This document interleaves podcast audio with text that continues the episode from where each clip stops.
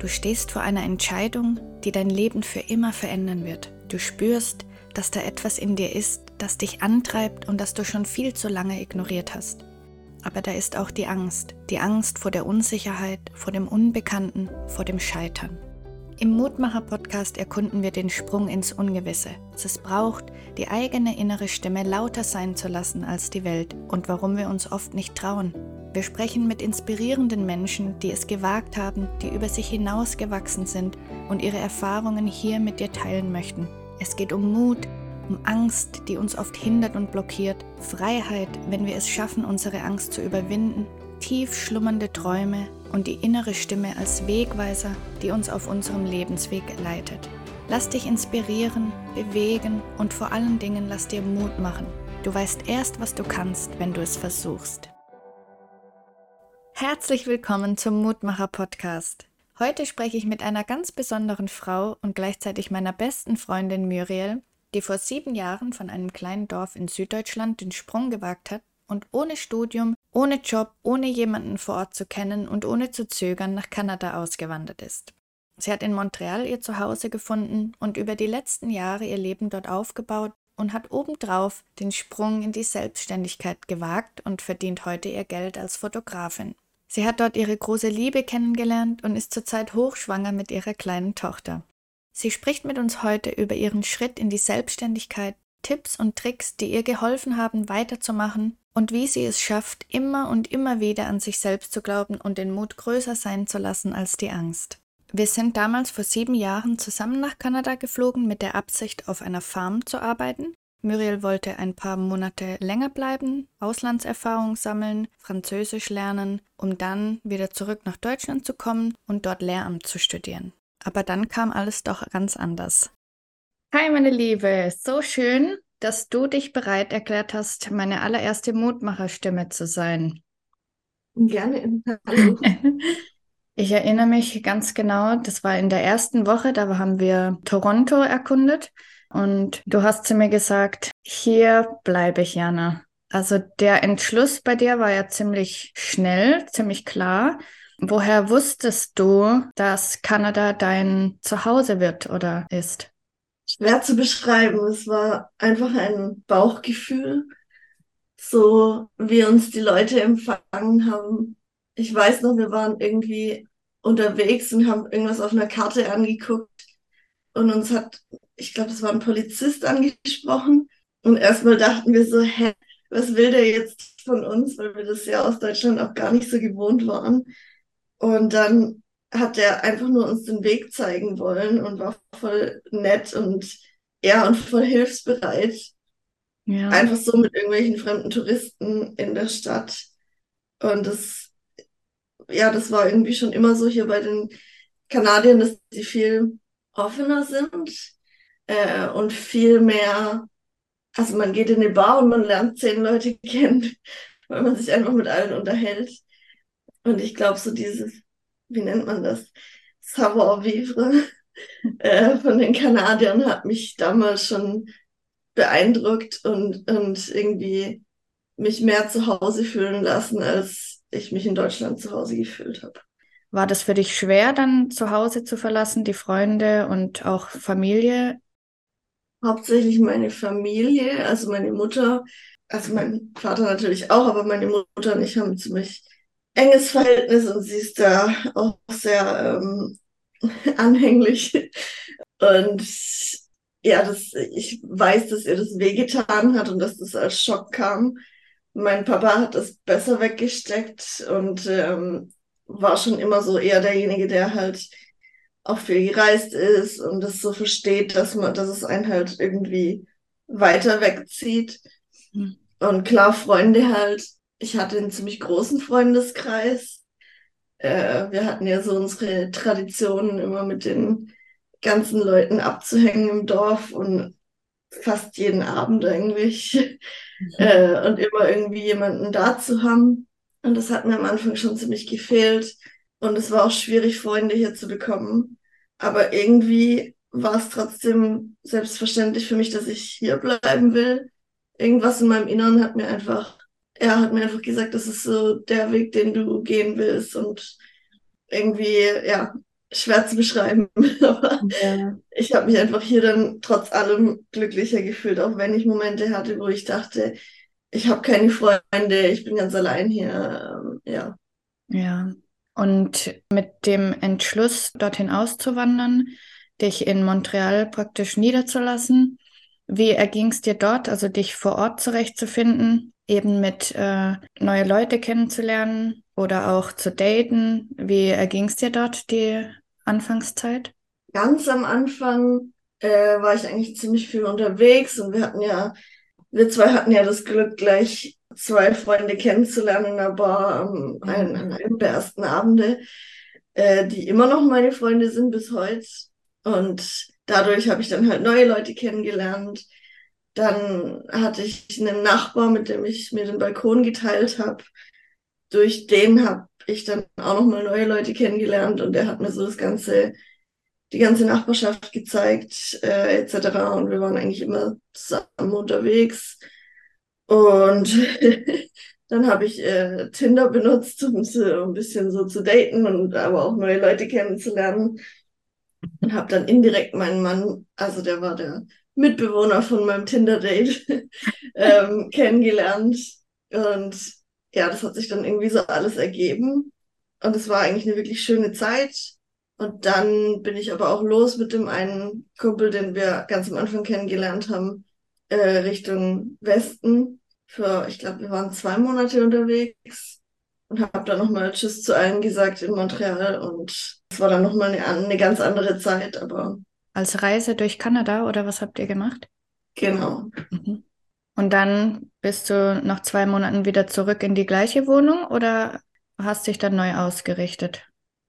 Also nach zwei Monaten erstmal in, in der Zeit wollte ich keinen Freund haben, also war ich erstmal happy, mhm. von meinem Mann wegzukommen, weil ich nämlich mit dem äh, noch eine Woche, also ich habe eine Woche bei dem gewohnt, weil ich eine Woche lang noch eine Wohnung gebraucht habe, weil ich noch mal eine Woche länger arbeiten wollte, um mehr Geld zu verdienen und mein Mietvertrag in der anderen Wohnung ausgelaufen ist. Mhm. Und dann ja, hat sich das so in der Woche ergeben mit meinem Mann, dass so langsam annimmt Annäherungen gab. Und dann war ich aber erstmal glücklich, weg zu sein, weil ich wirklich keinen Freund wollte in der Zeit, sondern mhm. einfach nur reisen. Und dann auf der Reise ist mir aber bewusst geworden, dass ich mich in ihn verliebt habe. Und dann dadurch kam auch der Entschluss, glaube ich, wieder zurückzugehen. Eigentlich wollte er unterwegs uns treffen, aber dann ist mein Auto kaputt gegangen in den, in den Rocky Mountains. ähm, und er konnte gerade noch seinen Flug canceln. Genau, und dann habe ich aber beschlossen, eben statt von Seattle zurück nach Deutschland zu fliegen, bin ich dann von San Francisco zurück nach Montreal geflogen und bin dann auch gleich mit ihm zusammengezogen ähm, und mit seinem Mitbewohner. Und da habe ich dann erstmal die nächsten paar Monate gewohnt, bis wir uns dann eine andere Wohnung gesucht haben. Äh, genau. Also ganz schön viele Abenteuer erlebt. ja. Richtig romantische Geschichte eigentlich, gell? Das war mhm. Schicksal. Ja. Und du hast dann einige Jobs nebenher gemacht. Was war dann dein Ziel? Also, wo hattest du vor zu studieren? War es für dich schon immer klar, dass du dich mal selbstständig machen möchtest? Nee, überhaupt nicht. Ich, äh, in der Zeit habe ich überhaupt nicht darüber nachgedacht, was ich jetzt eigentlich will weil ja eigentlich mein Plan war, Lehramt in Deutschland zu studieren und dann irgendwie alles so über den Haufen geschmissen wurde, dass ich erstmal einfach nur nach Jobs geguckt habe, in denen man Deutsch sprechen kann und Englisch, weil halt hier Französisch sehr gebraucht wird, aber damals war mein Französisch noch nicht so gut. Also ich habe zwar Abi auf Französisch gemacht und so, aber man muss wissen, dass in Quebec die Leute nochmal sehr anders sprechen mit einem sehr großen Akzent. Mhm, ja. Das war am Anfang ein bisschen schwierig für mich. Genau. Und dann ganz am Anfang habe ich für American Apparel in deutschen Customer Service, Kundenservice gearbeitet. Dann habe ich für eine Spielefirma gearbeitet. Also das war dann so Spiele testen und schauen, ob die deutsche Übersetzung richtig ist. Das gibt es nämlich ganz viel hier in Montreal. Das sind eigentlich so die besten Backpacker-Jobs in Spielefirmen. Genau, und da habe ich erstmal für drei Jahre gearbeitet, einfach um mich auf die Immigration zu konzentrieren und mein Französisch besser werden zu lassen. Und ja, und irgendwie kam das dann mit der Zeit.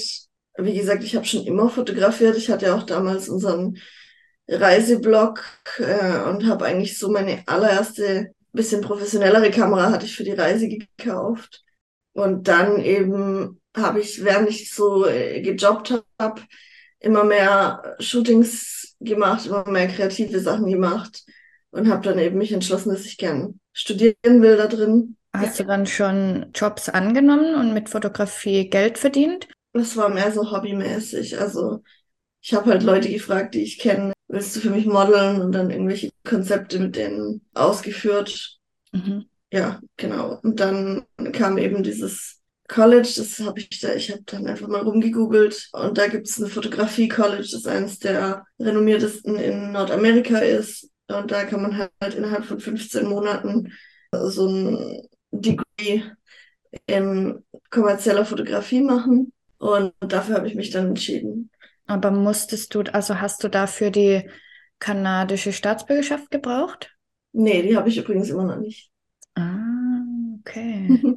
Die kanadische Staatsbürgerschaft kann man nach fünf Jahren Permanent Residency anfordern. Das heißt, es wird bei mir jetzt diesen Juni soweit sein, dass ich die anfordern kann. Okay. Das heißt, als du in der Spielefirma gearbeitet hast, hattest du ein Work Visa ja, das Work-and-Travel-Visa, das geht ja ein Jahr lang. Und dann war es ein bisschen tricky, weil ja, also mein Mann und ich uns relativ schnell dazu entschieden haben, halt zu heiraten, weil es einer der einfachsten Wege war, zusammen zu bleiben und zu emigrieren. Und dann hatten wir aber irgendwie das Marriage Certificate und nicht das Marriage, nicht den Marriage Contract oder so irgendwas total Banales eingeschickt und alle meine Unterlagen kamen zurück zwei Tage vor dem Ende meines Visums. Oh und dadurch musste ich erstens mal was ziemlich viel Stress für mich und dadurch musste ich aber auch ein paar Monate aufhören zu arbeiten, weil ich dann eben kein Arbeitsvisum mehr hatte und auf dieses neue Visum warten musste. Das nennt sich dann so ein Bridge- oder Brückenvisum und das hat einfach eine Weile gedauert. Ich glaube, zwei, drei Monate. Crazy. Ja. Das heißt, du hast dann das Fotografie College gefunden und dich entschieden, dort Fotografie zu studieren, aber schon mit der Absicht, dass du dann dich direkt selbstständig machst oder war das gar nicht so, sondern hauptsächlich, dass du in der Fotografie mehr lernst? Und was war dann da für dich? Also gab es da irgendwie eine Challenge für dich mit dem Studium? Mhm, ähm, ich habe vergessen, was zu erwähnen in dem Ganzen. Mir gerade auf. Also ich habe in 2019 angefangen, dort zu studieren und habe aber schon 2017 durch irgendwelche Fotografie-Facebook-Gruppen angefangen, äh, Hochzeiten zu fotografieren mit anderen Fotografen, also einfach mit denen mitzugehen, ohne bezahlt zu werden, aber zum Lernen. Beziehungsweise die allererste Hochzeit war einer, der äh, einen Assistenten gesucht hat. Und ich dachte mir, okay, ein bisschen extra Geld mache ich. Und dadurch bin ich auf die erste Hochzeit gekommen und das hat mir ziemlich gut gefallen. Und dann habe ich halt mehrere Leute, die ich mal mit kann und habe mit denen gelernt und ähm, habe dadurch eben schon Hochzeiten gemacht und das wollte ich halt dann noch weiter pushen und noch weiter auch über den Business-Aspekt lernen, etc., wie man sowas aufbaut. Also mein Studium war nicht nur, wie fotografiere ich XY, sondern mein, mein Studium war eben auch, wie mache ich Werbung, wie werde ich bekannter, wie bekomme ich am besten Kunden. Und ja, die Challenge da drin war eben, naja, erstens mal war es relativ teuer. Also bin ich jetzt erstmal noch eine Weile verschuldet. Und zweitens war es eben auch auf Französisch. Dadurch bin ich jetzt flüssig in Französisch, aber eben am Anfang war es relativ schwierig, teilweise es zu verstehen. Und während dem Studium war das noch nicht so, weil man bekommt dann auch vom Staat Unterstützung eben, also das muss man dann halt zurückzahlen, aber man bekommt währenddessen noch Unterstützung und ich habe auch Unterstützung von meinen Eltern gehabt. Aber so nach dem Studium bin ich dann in so ein Loch gefallen, so ja, was mache ich jetzt mit dem Studium? Weil davor hat man halt fünf Tage die Woche irgendwelche Kurse, in denen die Lehrer einem irgendwas aufgeben oder eben irgendwelche Projekte, die man machen muss. Und danach fällt man irgendwie erstmal so ein bisschen in so ein Loch, so, ja, scheiße, was mache ich jetzt eigentlich mit dem Ganzen? Wo fange ich an? Ja, das glaube ich. Also du hattest ja dann vor dem Studium mal miterlebt und warst bei anderen Fotografen dabei. Und das hat dir dann aber schon so zugesagt, dass du dir das auch vorstellen kannst, mit der Fotografie dich dann selbstständig zu machen. Ja, und ich habe auch, also mein Onkel in Deutschland war freier Fotograf und ist jetzt äh, Kameramann mit seiner eigenen Filmfirma und so. Deshalb hatte ich das schon immer so vor Augen irgendwie. Sehr cool, ja. Ja, so was Selbstständiges und Freies gefällt mir einfach besser. Und ich bin, ich bin kein Mensch, der sich gerne dem Chef unterordnet. Und deshalb war das halt so mehr so mein Ding dann. Und dann, äh, genau, dann kam Corona und dadurch hatte ich, also damals war hier eine Hilfe, dass man ich glaube, 2000 Dollar pro Monat bekommen hat, was witzigerweise viel mehr war, als die meisten hier verdienen. Also 2000 Dollar netto im Monat. und dadurch hatte ich Zeit und Geld, Sachen aufzubauen und Werbung zu finanzieren. Und dadurch habe ich dann so in der Corona-Zeit die ersten Kunden bekommen. Und das hat mir so irgendwie so diesen Kickstart noch gegeben, den ich gebraucht habe. Also es war aber noch während dem Studium. Nur hatte ich in der Zeit eben keine Schule. Ja, also das war ja dann praktisch die perfekte Grundlage für dich, schon während dem Studium all diese Sachen schon zu lernen, wie man sich selber vermarktet, wie man das aufbaut und dann praktisch schon nebenher mit Aufträgen anzufangen, ne? Ja, genau. Ich habe dann auch immer mehr so durch Facebook-Werbung und so zum Beispiel äh, eine Verlobung fotografiert oder so und dadurch eben dann immer mehr mich da reingearbeitet.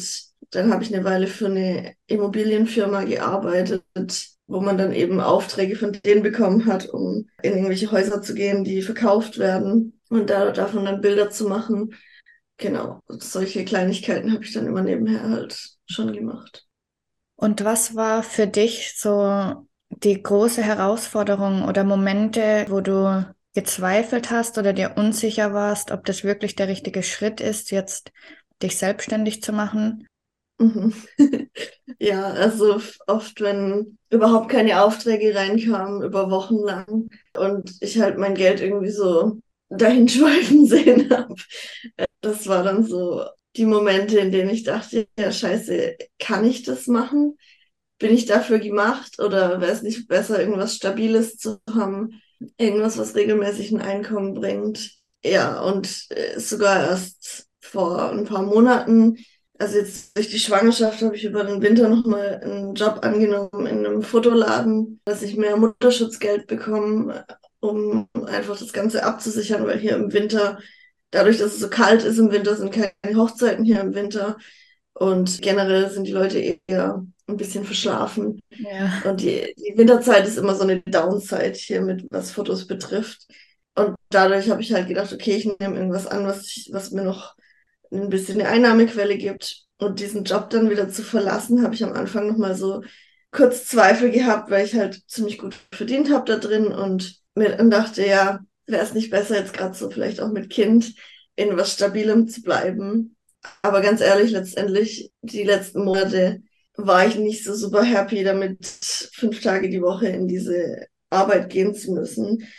Und jetzt, nachdem ich wieder ein paar Wochen ohne die Arbeit bin, merke ich wieder, dass es eher mein Ding ist und dass ich das auch so schaffen kann und dass die Aufträge schon irgendwie reinkommen. Aber so am Anfang war es nochmal so ein, uh, vor allem weil ich eben in der Zeit auch gar nichts angenommen habe und keine Werbung gemacht habe oder so, weil fünf Tage die Woche schwanger in einem Fotoladen stehen, war mir schon genug. Und dann noch irgendwelche Aufträge. Ich habe bis Ende November noch fast an jedem Wochenende Aufträge gehabt, weil die halt schon in dem Jahr davor gebucht waren, bevor ich diesen Job überhaupt im Kopf hatte. Ja. ähm, genau. Und deshalb habe ich einen Faden verloren.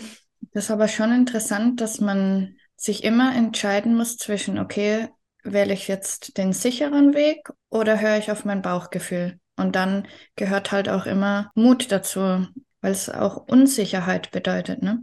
Ja, man muss irgendwie so ein bisschen, was ich schon gelernt habe, ist, man muss so ein bisschen sich denken, es wird schon alles und dann wird auch alles. Aber dieses es wird schon alles und in dieses ungewisse Vertrauen, das muss man sich, glaube ich, erstmal aufbauen am Anfang.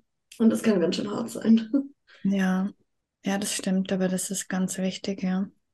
Und trotz, dass es bei dir auch diese Zweifel gab und Herausforderungen, was war dein Motor? Also was hat dich immer weitermachen lassen und was hat dich immer wieder trotzdem an dich glauben lassen, dass es genau der richtige We Weg für dich ist? Mhm, die Begeisterung von meinen Kunden und die gerade mit Hochzeiten oder Familienshootings. Für mich ist das total wichtig, weil mein Papa auch schon immer fotografiert hat. Und ich habe für jedes Jahr meines Lebens einen Ordner mit Bildern drin. Und ich liebe es, da durchzugehen und das alles anzugucken.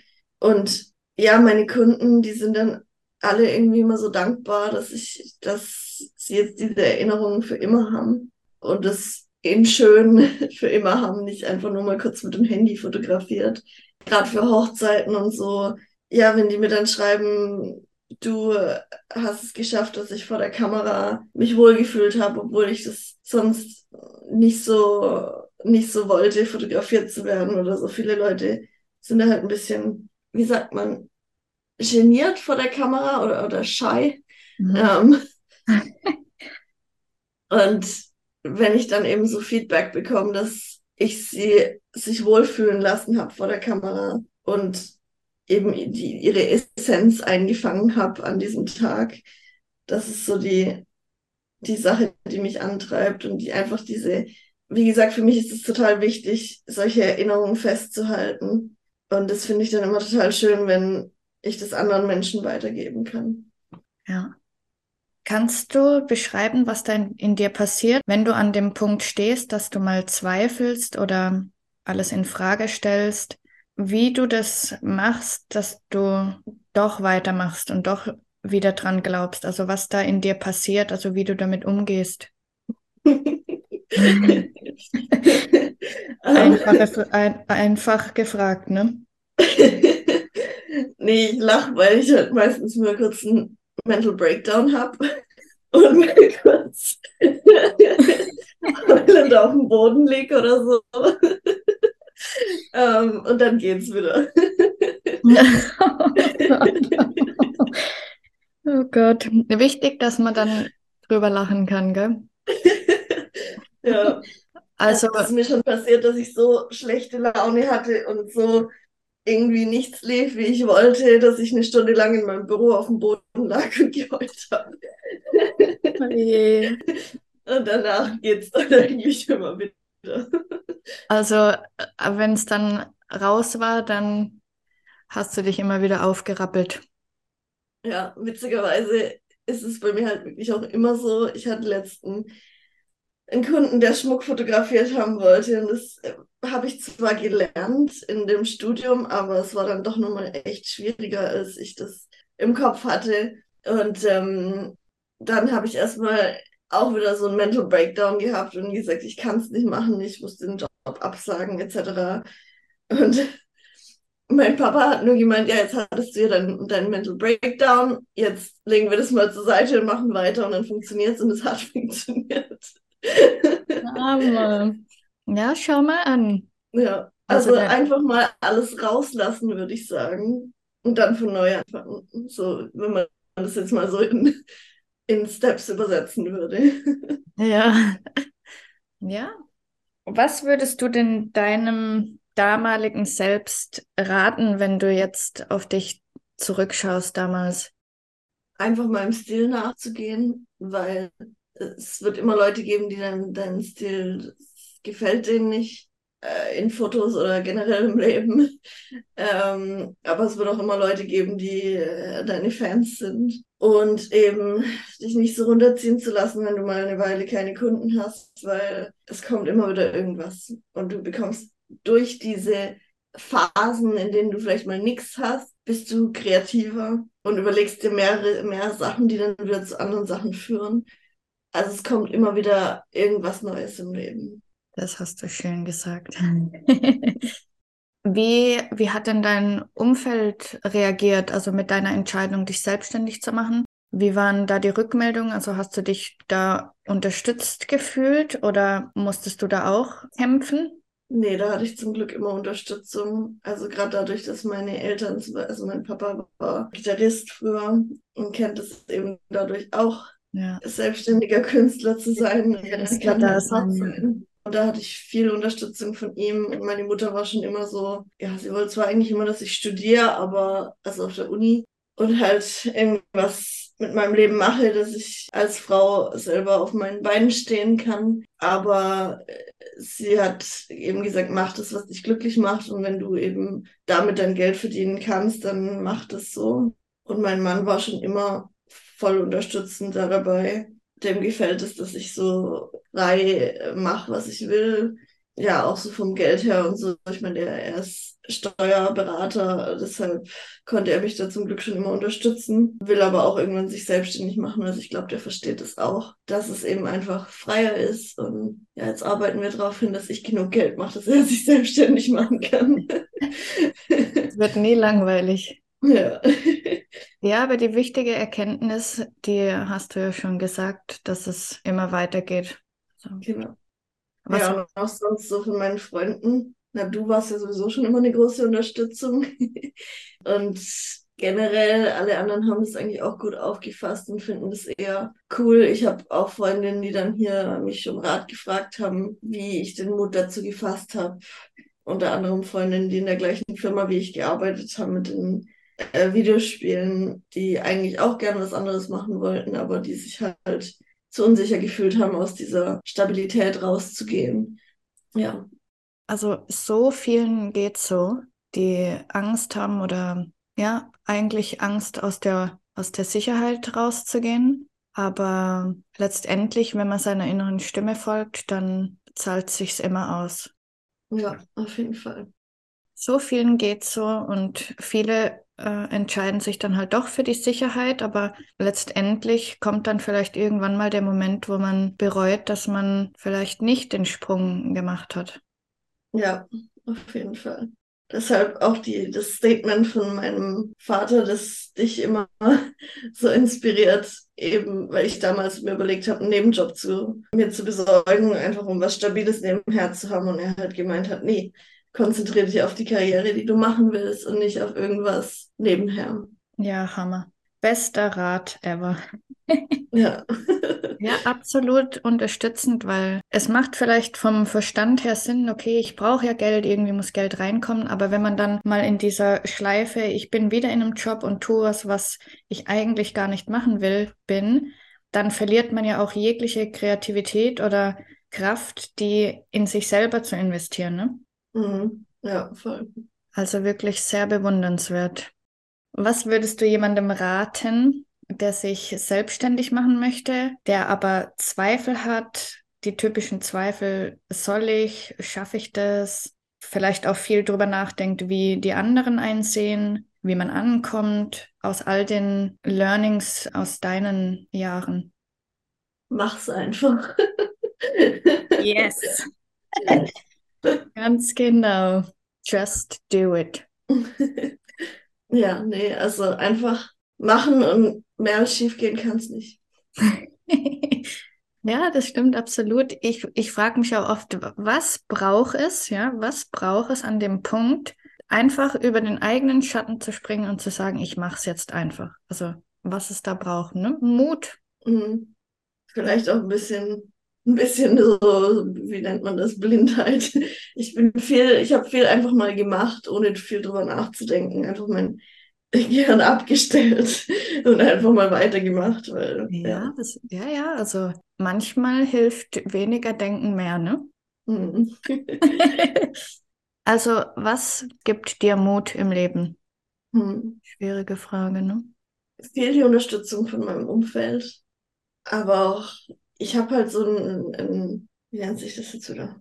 Eine Einstellung zum Leben, Dinge einfach zu tun und mal auszuprobieren und die Gedanken, die, dieses Überdenken, dieses Overthinking äh, zur Seite zu schieben und einfach mal diese, diese Gedanken wegzuschließen und es einfach mal auszuprobieren. Und wenn es schief geht, geht es schief und dann kommt wieder ein neuer Weg.